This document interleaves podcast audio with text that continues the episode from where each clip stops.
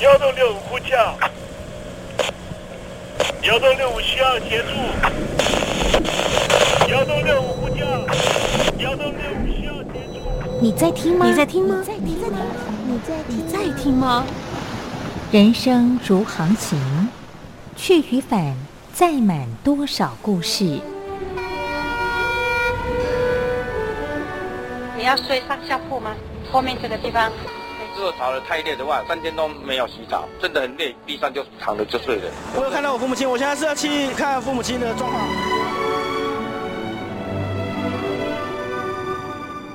聆听故事湾，让每个故事找到属于自己的码头。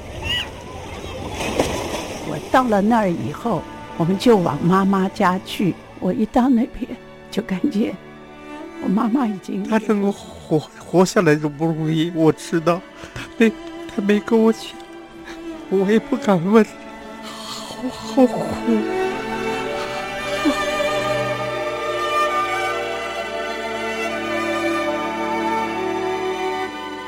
聆听故事湾，聆听故事湾。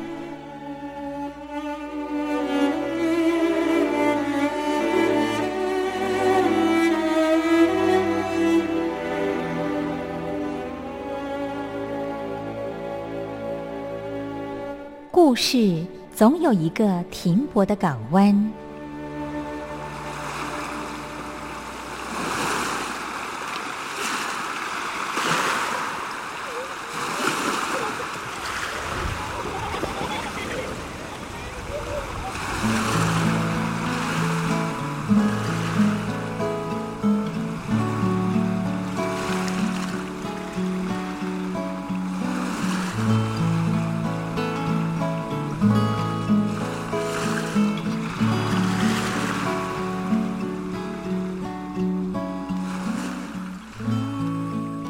一二三四五六七七六五四三二一，大陆听众朋友您好，我是您的好朋友东山林，在台北问候您。正在为您进行的栏目就是聆听故事湾，一二三四五六七七六五四三二一，全年无休，每天在空中为您服务。您在每天的凌晨三点十分，或是傍晚的六点十分，都可以在光华之声频道收听到这个栏目，聆听环宇趋势。不用太多解释，因为聪明的你心中自有诠释。亲爱的听众朋友，我们的节目早晚各一次，听众朋友你可以选择最适宜的时间，和东山林共度这短暂的五十分钟的时光，就在光华之声的频道空中相见。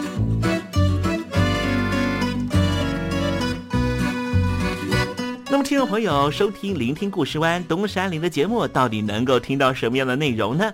尤其啊，我们环宇全世界，焦点放到神州大陆啊，光是整个中国大陆呢，就有将近九千家不同的大大小小的电台了。我们的节目到底有什么不一样的地方呢？嗯，让东山林自吹自擂一下吧啊。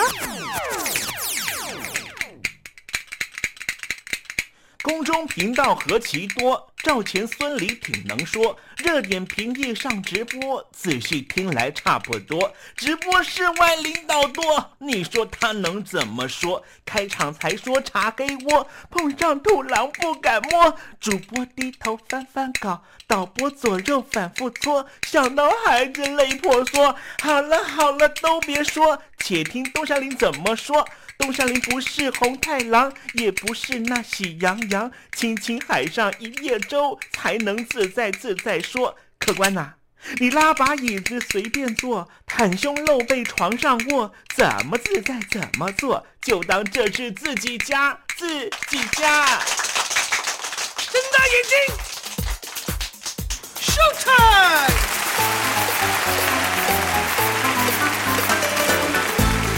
Hello，听众朋友，你好，我是你的好朋友东山林，在台北问候您。正在为您进行的栏目就是《聆听故事湾》啦。为什么节目的开场要这样的隆重呢？因为在凌晨三点钟的时候才进行我们的节目。听众朋友可能正在打瞌睡之中，或是呢在睡梦之中，所以呢要赶快把听众朋友呢让那瞌睡虫踢到九霄云外啦。听众朋友，今天的节目非常的精彩，千万不要错过喽。那么精彩的内容到底包含了什么呢？赶快让东山林为您报告。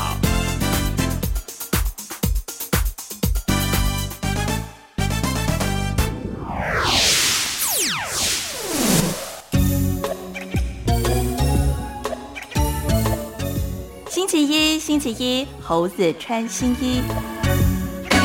我们在看很多的清宫剧哈，都会呢提到了所谓的镖局。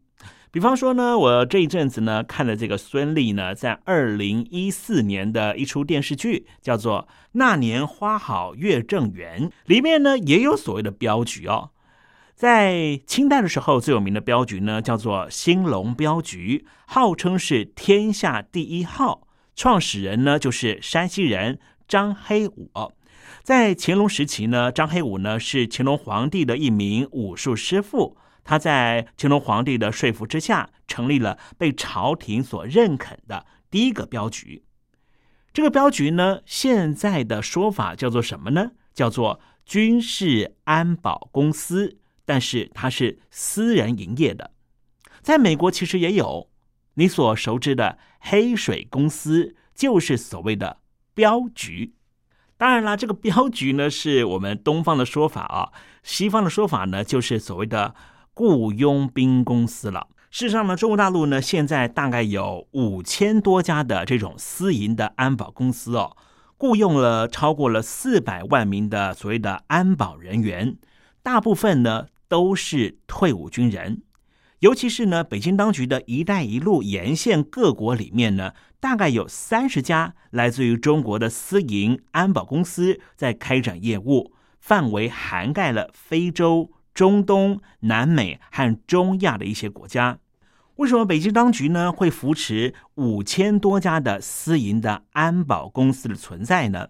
我们先从外交方面来讲，这一带一路呢，在很多国家呢，其实是遭受到民众的抵制的，使得呢这些去一带一路投资的中国企业就面临到很多的风险。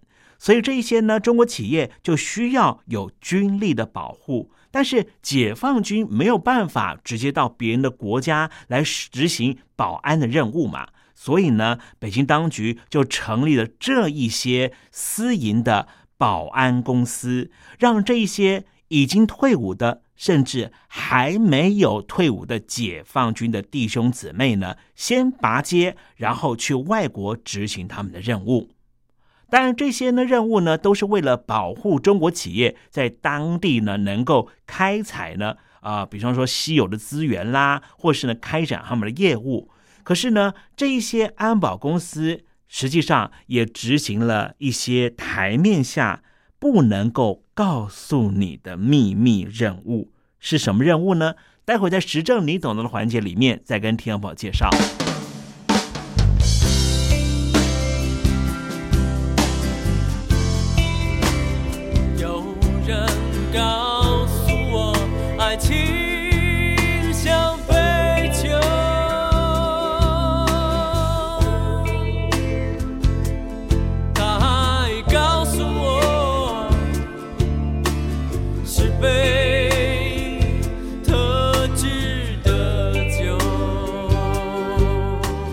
听众朋友，好久不见喽，我是林志炫。葡萄熟了才能酿酒，心成熟了才懂得爱。希望你会喜欢我的收听歌，也邀请您收听东山林的节目。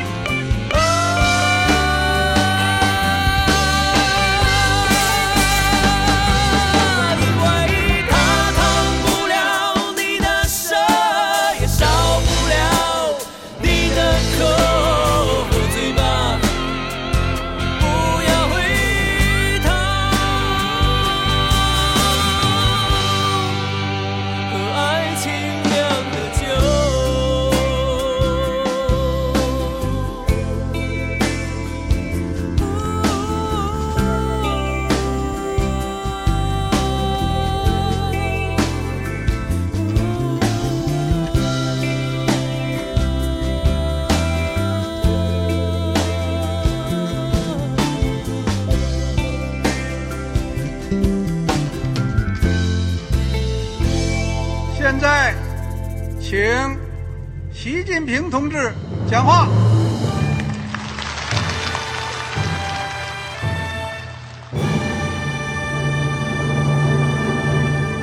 中国梦必须紧紧依靠人民来实现。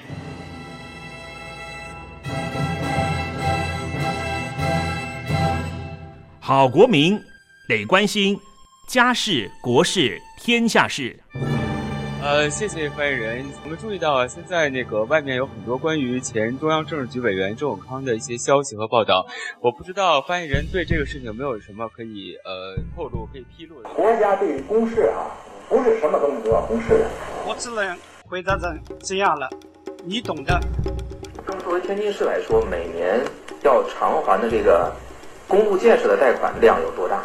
哎，这个好国民这个偿还得回避时政敏感议题。因为他这个这个事儿，我就不好再说太细。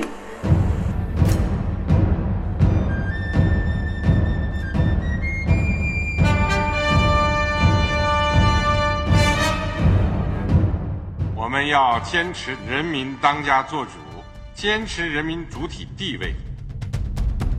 任何官方不宜说太细，期望您体谅的话题，尽在实证，你懂的。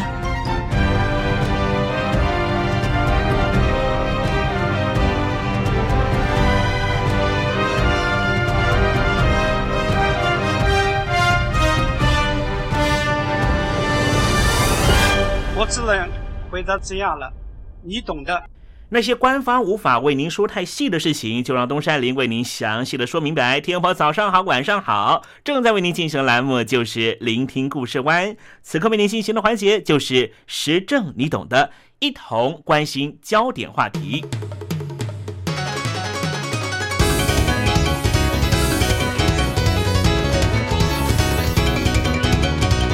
最近这几年提到了对抗恐怖分子和海盗的势力，就不得不提到私营军事和安保服务公司，也就是所谓的 PMSC。现在全世界都面临到恐怖攻击的风险，民间企业对于安全保护也有它的需求性，造就了这一类公司兴起。欧美各国因为财政困难，被迫删减军事预算。私营的军事安保公司就看准了这个机会，趁势而起。在伊拉克和阿富汗对抗恐怖分子的战争中，PNSC 就受到了各国政府委托，保护外交官或是进行后方支援。当然，也就让这一类公司的业绩大幅成长。现在，他们最主要的收益来源大多仰赖那些频繁进出于中东或是非洲内陆的企业。因为这些地方治安风险非常高，安全保护的需求也不断增加。全世界的军事安保服务市场到底有多大呢？目前虽然没有可靠的统计资料，但是根据推估，PMSC 的营业额大约是一千亿到两千亿美元左右，每年以百分之七的速度持续成长。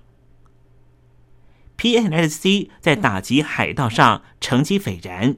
根据澳洲罗伊国际政策研究院所做的统计，东非索马利亚沿海就有大大小小一百四十间这类公司进驻。官方允许海运公司让 PMSC 的武装人员乘船，人数可以达到全船人数的四分之一以上。随着这一类公司大量投入安全保护领域。二零一二年，索马利亚周边海域遭受到海盗攻击的次数比前年减少了百分之六十。截至二零一三年年底，索马利亚海盗一年之中总共攻击过九艘货船，但是成功率是零，显示 PNSC 所提供的安全保护效果非常好。各国政府也研判，光是靠国家军队。没办法遏制恐怖攻击和海盗攻击，纷纷逐年提高委托 PNSC 提供保护的比重。此外，由于目前百分之八十这一类公司都来自于英国、美国，法国国会也正在讨论是否要修法，让这类公司能够合法存在，并且全力扶植这类公司的成长和英美两国抗衡。在中国大陆，现在也已经有以北京为据点的山东华威保安集团正在准备拓展海外市场。俄罗斯的总统普京也指示政府必须要积极培植俄罗斯的 PNSC。自从九幺幺恐怖攻击事件以来，美国因为发动反恐战争，对武装力量需求急增。当然，也就带动了这一类私人军事和安全公司 PNSC 的急速发展。和传统的雇佣兵不同的是，这些私企的成员既不符合国际人道法的战斗人的定义，又很难把他们视为是平民，身份模糊，难以监管。此外，PNSC 更会把政治合约作为挡箭牌，游走于法律真空地带。进行杀人、酷刑逼供、绑架、偷运人口等见不得光的行动，有可能严重威胁国际安全。随着越来越多国家依赖 PNSC，战争也似乎逐渐变得私有化。最近几年，PNSC 主要聘用的是退休军人，表面上提供防卫性质的保安服务，但是一旦接到命令，就会主动出击，执行各种军事任务。包含违反人权甚至颠覆政权的行动，比方说，二零零四年赤道几内亚就有雇佣兵发动军事政变，所幸没有成功。刚才提到的山东华威保全集团，有许多中国大陆的海外企业都聘用他们的员工进行安全保护。根据了解。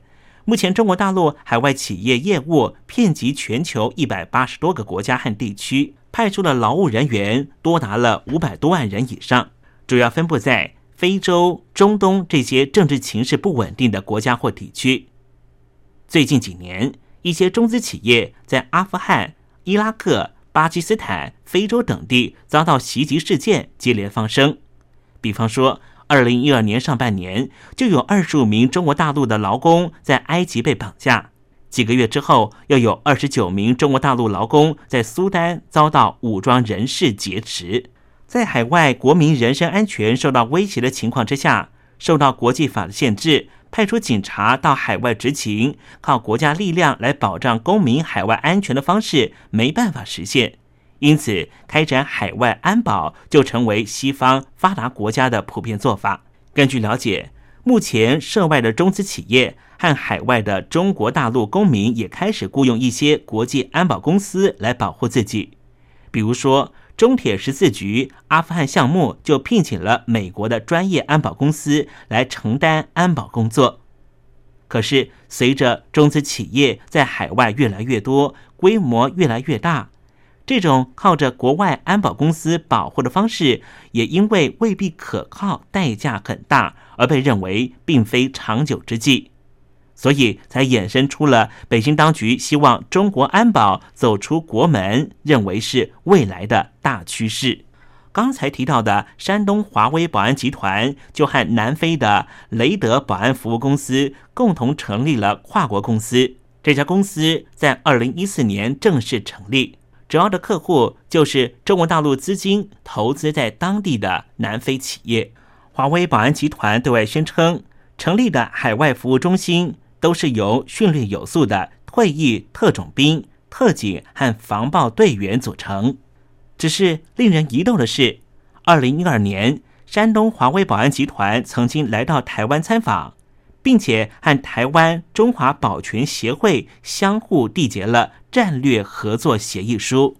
根据了解，前任的海协会会长陈云林访问台湾期间，不光是北京派出官方的特勤组员随着陈云林会长来到台湾，也聘用了山东华威保全集团的成员。先前这样的消息在台湾传出之后，引发台湾民众的恐慌，因为。山东华威保全集团的成员都是退伍军人，不光是手脚利落，更有非常高的忠诚度。两岸关系何其敏感，就如同毛主席所讲的：“最强的堡垒要从里边破坏起。”山东华威保安集团和台湾的中华保安协会签订了合作意向书，到底背后的目的是什么呢？引起台湾民众的高度怀疑和恐慌。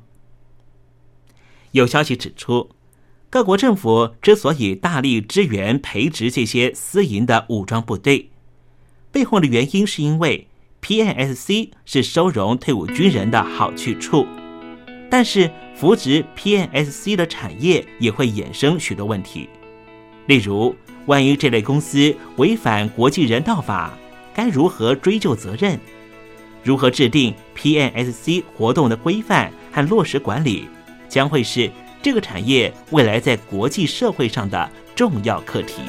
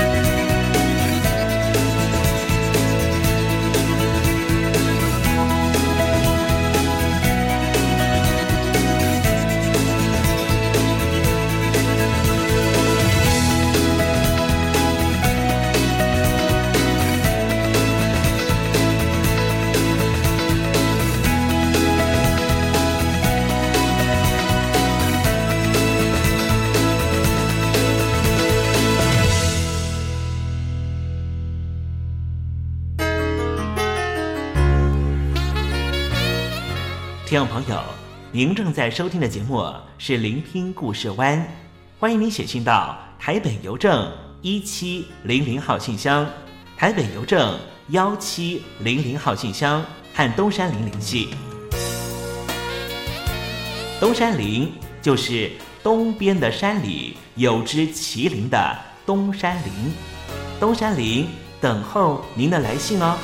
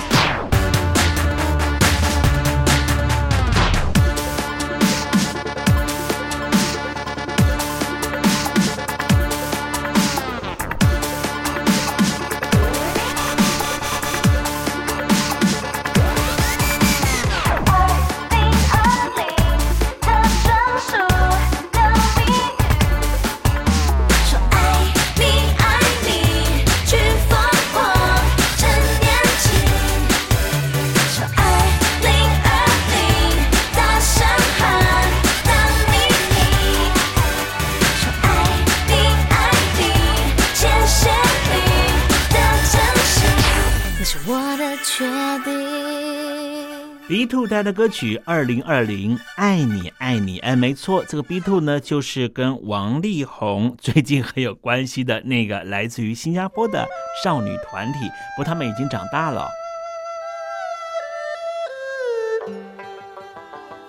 这是两岸中国人都喜欢的一首歌。小城故事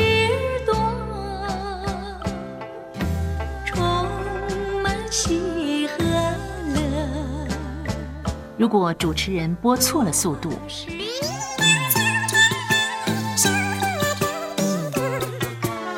看似一幅画，听或快或慢的走调歌曲，都不是听众喜欢的。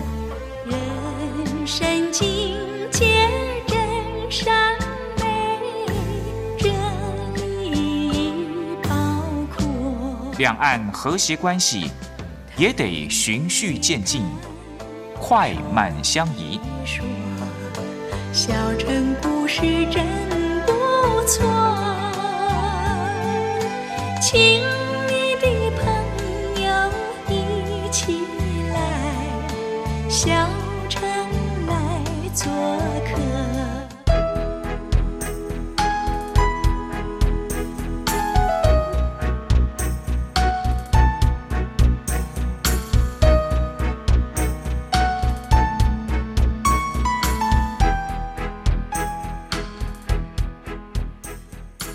活中少不了知性的真，生活中少不了理性的善，生活中也少不了感性的美。光华之声，永远陪伴您，生活在真善美的世界。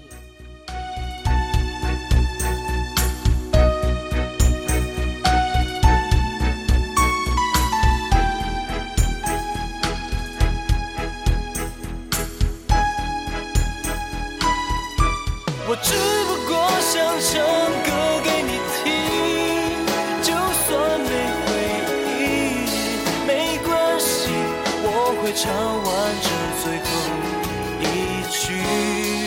哦我的名字叫做。Hello，大陆的听众朋友，你好，没错，我就是吴克群。不管你现在在做什么，不管你现在在哪里，吴克群和光华之声在台北问候你。我只不过想唱歌给你听，用尽我全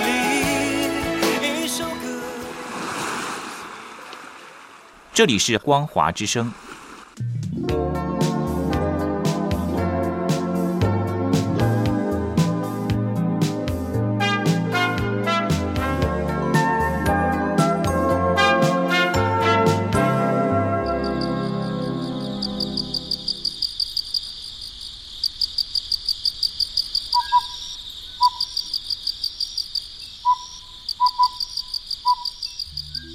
文学有着教化怡情的作用。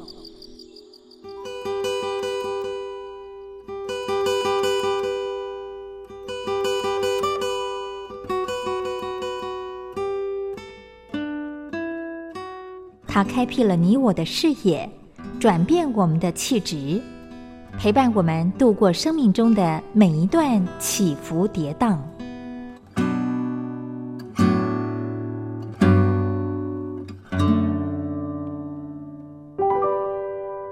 东山林邀请您一同进入文学星空。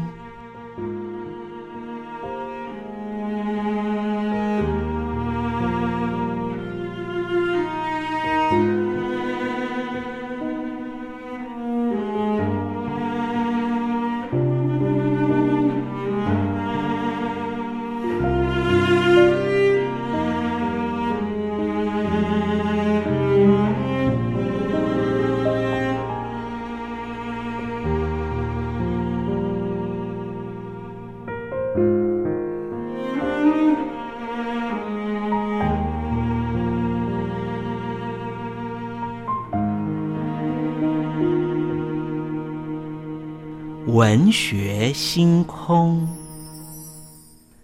文学带给我们的不是抽象艰涩的僵化信条，而是活生生的生命经验。听众朋友您好，我是东山林，跟着我一起推开作家的人生画卷，试着找出属于我们自己的人生启示吧。今天为听众朋友介绍的文学巨著就是钱钟书的《围城》。钱钟书字墨存，笔名钟书君，江苏无锡人。出生于书香世家，清华大学外文系毕业，任教于光华大学中学部。之后，他获得庚子赔款，公费留学英国牛津大学，之后转往法国的巴黎大学研究。回国之后，任教于西南联大、蓝田国立师范学院、上海震旦女子文理学院。钱钟书的著作包含了长篇小说《围城》。短篇小说集《人兽鬼》，散文集《写在人生边上》，学术论文《谈艺录》，宋诗选注等等。《围城》这本书出版于一九四七年，在沦陷区的上海完成的。钱钟书说，他是在经过两年的忧乱伤身中完成了这本书。这本书分为九章，总共是二十四万字。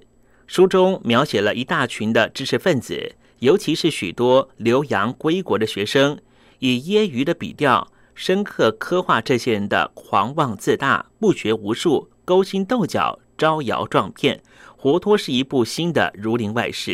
作者是以男主角方鸿渐的几次情感发展，部署了多角恋爱纠葛，对于复杂的人性做了深刻的讽刺。所谓的围城指的是什么意思呢？钱钟书在书中的诠释是。说是被围困的城堡，城外的人想冲进去，城里的人想逃出来。不光只是比喻婚姻，还象征了人生的处境，讨论人的孤立以及彼此无法沟通的问题。这本书的故事大纲是这样的：方鸿渐大学毕业之后，未婚妻已死，却意外得到老丈人的资助，前往欧洲留学。在抗日战争爆发的那一年，由法国回到上海，船上受到混血女郎包小姐的诱惑，使得暗恋她的苏文纨妒火中烧。回到上海，包小姐投入未婚夫的怀抱，苏文纨展现她的魅力。苏文纨是大家闺秀，法国文学博士，但是做作矫情。方鸿渐觉得和她相遇只是两条平行直线。完全没有爱情。苏文纨另外有两名爱慕者，分别是学政治的留美博士赵新梅和诗人曹元朗。方鸿渐深知必须避开，偏偏他又爱上了苏文纨的表妹唐晓夫，所以不得不敷衍苏文纨，于是形成了五角关系的复杂。后来，方鸿渐向苏文纨表达真实心意，苏文纨心有不甘。破坏了唐晓夫对方鸿渐的情感，而嫁给了曹元朗。之后，赵新梅和方鸿渐一起去后方的三驴学校任教，尽弃前嫌，成为了好朋友。在三驴学校，作者挖苦许多的知识分子。方鸿渐虽然也是买的文凭，相较之下倒是诚实。这时候，小说出现了另外一名女性角色，是同行的孙柔嘉。初时温婉，用尽手段虏获方鸿渐之后，就显现出牙尖嘴利的本性。两人回到上海之后，双方的缺点暴露无余，加上彼此的家庭相互挑剔，口角最后演变成打架。作者刻画了一个积极争取婚姻的城府极深的女性。小说的后段，方鸿渐后悔争执失控，夫妻既然已经决裂。考虑去重庆投奔赵新梅这位好朋友。这部小说《围城》揭露了爱情的虚妄，人与人相处的困难。作者钱钟书的白话文体灵活自然，意象的经营、细节的处理都别具匠心。作者大量运用名喻，使文字更显精洁，蕴藏机锋，其中的幽默发人深省。小说中的角色不分大小都有交代，让人有熟人的感觉。不过持平来说，情节推展略显庞杂，旁衬人物写得过分精致，有些比喻难免刻薄，和情节毫无相关。有些地方太过着重于幽默趣味，穿插不必要的小料，冲淡了主题和情节。而这本书全书只有分九章，读起来也十分的沉重。不过整体来说，这算是一本学者型的小说，文笔和韵意远比小说情节还要吸引人。好了，听众朋友，今天的文学星空为您点亮的文学名著就是钱钟书的。围城，希望听众朋友能够拨冗阅读。当我们真实的进入这本书的情境，透过反省思索，一定可以获得踏实的心得。文学星空，我们下回见。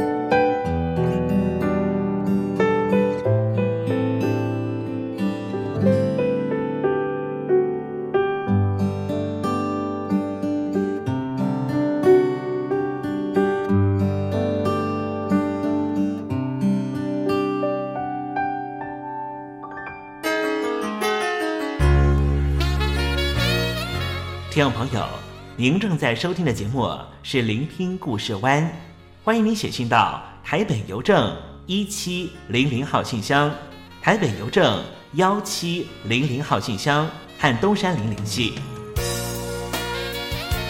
东山林就是东边的山里有只麒麟的东山林，东山林等候您的来信哦。这里是光华之声，正在为您进行的栏目就是聆听故事湾，我是您的好朋友东山林。那么接下来为您进行的环节就是“君在台湾”。通过这个环节，我们推敲推敲，了解一下台湾是什么样的土壤、什么样的气味、什么样的环境，才会幻化出这样美丽的女子邓丽君？是不是台湾的每个人的身上都沾染到了邓丽君一点点？真善美的气息呢？那是一个下过大雨的午后，我又回到了我的母校泸州国小。我张开一双翅膀。什么样的地方滋养了这样的女子？这女子生长的土壤里蕴含着什么样的养分？我父亲的那一代就是从大陆，呃，逃难到台湾来的。我们是第二代啊，总是好像总是有一种感觉，希望有那么。君在台湾，带您认识邓丽君的台湾。在梦里，我又回到了我难忘的故乡，那弯弯的小河。阵阵的花香。君在台湾，我们一同回到有邓丽君陪伴的时光。美丽的村庄，美丽的风光，你常出现我的梦乡。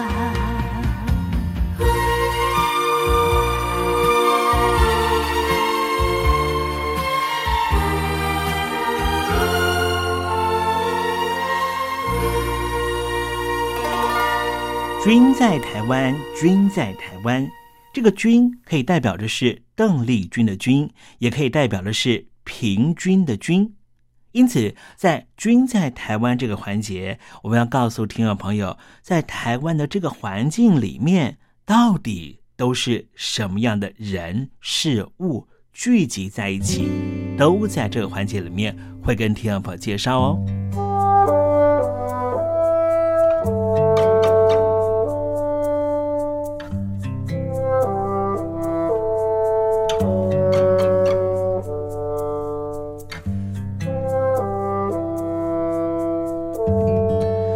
说到医生啊，这个行业，不晓得听众朋友心中浮现的印象是什么？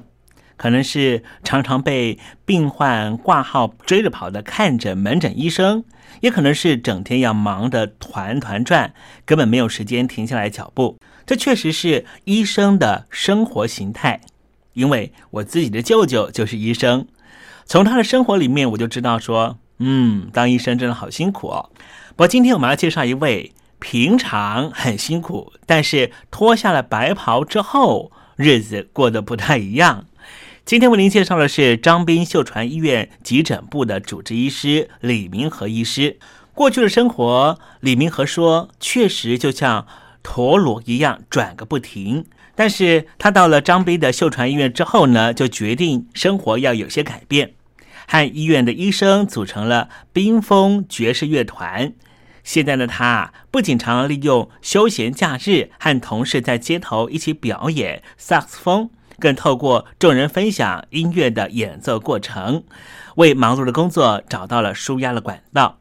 而且呢，他也说，没想到医生当了这么多年，竟然有朝一日变成了街头艺人，用乐器吹奏出医生生涯以外的表演人生，让他的生命风景更为的丰富。被问起加入乐团的原因啊，他说，多年前他就读中国医药大学的时候，就参加过吉他社。那个时候啊，他已经在弹奏古典吉他了。课余的时候，也常常和同学一起弹唱，疏解课业压力。大学毕业之后，马上进入职场，到医院工作，一路从住院医师到主治医师、急诊室主任，这医师生涯啊，真是停都停不下来。让他隔了十几年都没有机会再碰吉他，一直到了张斌秀传医院院长杨大宇号召院里面爱好音乐的朋友，我们共同来组个乐团吧。这时候才唤起了他的音乐种子。他心想，应该是在拿起乐器的时候重回音乐的怀抱。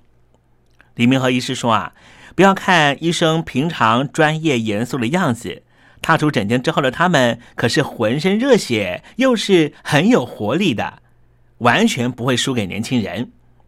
他们的乐团不光是院长亲自当起乐器老师，教导不会吹奏萨克斯风的同仁，而且每个礼拜一下午到了团练时间啊，大家是百忙中都要抽出时间来练习，还会常常受邀参加医院的公开表演活动，登台演出。不少病患对于有机会看到医生脱下白袍、拿起乐器吹奏的模样，都感到非常的有趣。正所谓“独乐乐不如众乐乐”。在院长号召之下，李明和和团员们不仅成立了彰化地区第一个由医师组成的萨克斯风的乐团，更考上了街头艺人执照，演奏风格十分多元。从这朗朗上口的感恩的心，快乐的出凡，这是一首闽南语歌曲，到带有浓浓怀旧风格的夜来香，思慕的人都能够听得到。最特别的是啊，李明和说啊，为了让民众了解每首乐曲的背景故事，所以每次在吹奏之前，他们都会说明这首歌曲的创作历程，帮助听众更能够融入创作者想要呈现的氛围，体会歌曲的各种意涵。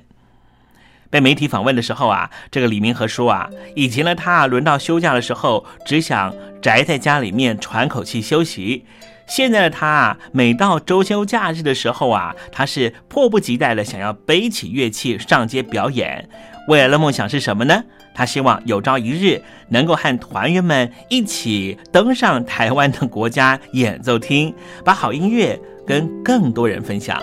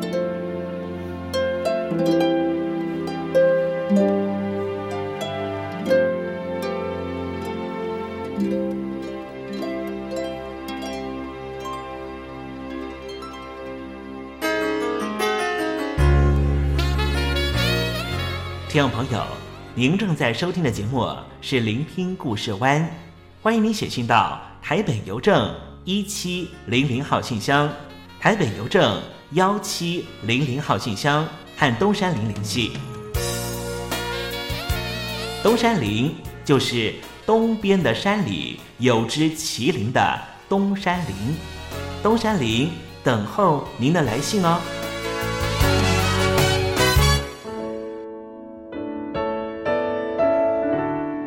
又到了挥挥衣袖的时候，可怎么有个拂不去的影子？原来是明月高挂起风了，风中都是你。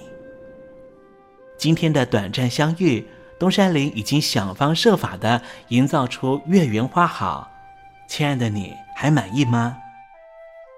无论咱俩的短暂邂逅是否让你难忘，都请你务必挥挥衣袖，别带走一片云彩。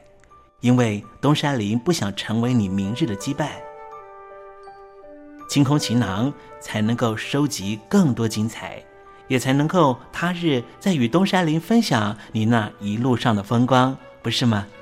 好了，不要泪眼婆娑了，不要耽搁您的行程了，东山林要跟您说再见了。无论明天你在何方，东山林在台北，祝您一路平安，一路喜乐。